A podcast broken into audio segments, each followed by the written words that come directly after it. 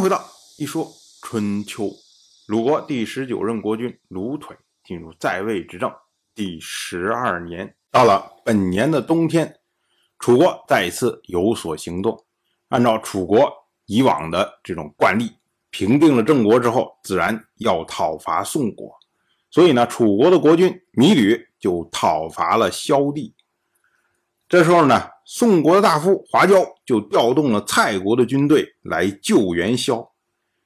没想到啊，这个萧人跟楚军刚接触的时候，竟然战胜了楚军，还俘获了楚国的大夫熊乡义辽和楚国的王子芈丙。这两个人呢，都是芈吕的宠臣，所以芈吕呢就赶快派人传话说：“不要杀，不要杀，我退兵，我退兵。”可是呢，萧人觉得说啊，唉，楚军也不过如此嘛。于是呢，将这两个人就杀掉了。芈吕当时大怒啊，于是率领大军包围了萧地。这个时候啊，正是天寒地冻之时啊，所以楚国深县的县长屈臣就提醒芈吕说：“如今呢，士兵多寒呐。”请您要留意军中的士气。于是呢，芈吕就亲自巡视三军，抚慰勉励战士。当时啊，楚国的三军战士如果思绪，就那心里面热热的，一定要把萧帝给干下来。而萧帝呢，有一个大夫叫做桓无赦，他和楚国的大夫申叔展关系不错。于是呢，他就跟楚国的司马卯说啊。说你能不能把申叔展叫过来？我有点话说。结果申叔展到了城下，就喊说：“有麦曲吗？”哎，所谓麦曲呢，就是酒母，也就是蒸麦制成的，主要用来酿酒的这东西。申叔展问这个话呀，表面上意思就是说：“哎，你们有麦曲可以酿酒吗？天这么冷，对吧？多酿点酒。”然后烈酒驱寒嘛，结果呢，黄无赦说没有。接着呢，申叔展又问：“有山居穷吗？”所谓山居穷啊，也被称为胸穷。今天呢，因为产于四川，也称为川芎，是月年生草本植物，可以入药，作用呢就是行气开瘀、祛风燥湿、活血止痛。所以申叔展呢，这个问题表面上啊是说，你看这现在天气这么冷，然后你们如果这个士兵啊或者人呐有一些什么症状，你们有对应解决的药材吗？结果黄无赦说没有。然后申叔展又问：那你受凉拉肚子怎么办呢？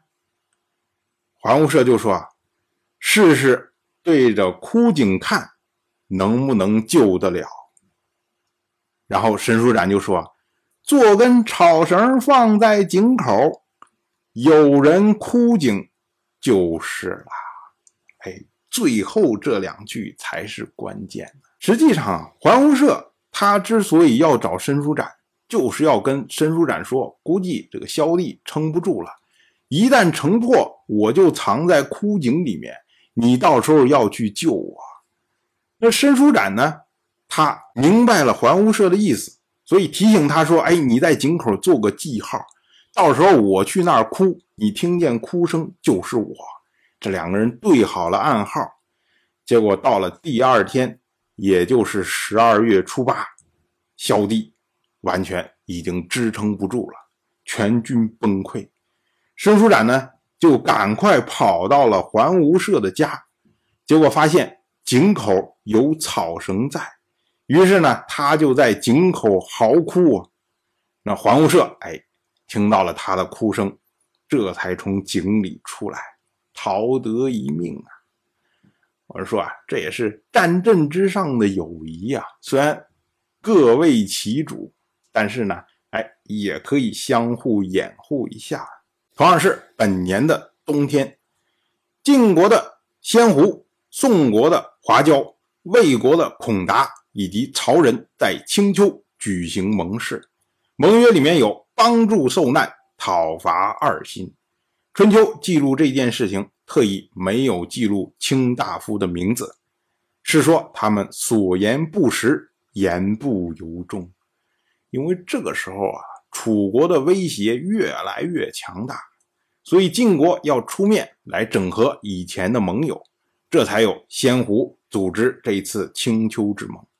可是呢，对于这些盟友来说啊，目前都在观望的状态，因为你晋国已经战败了，但是呢，他们又不敢得罪晋国，所以你说要开盟会，哎，那我们就跟着你一块开盟会。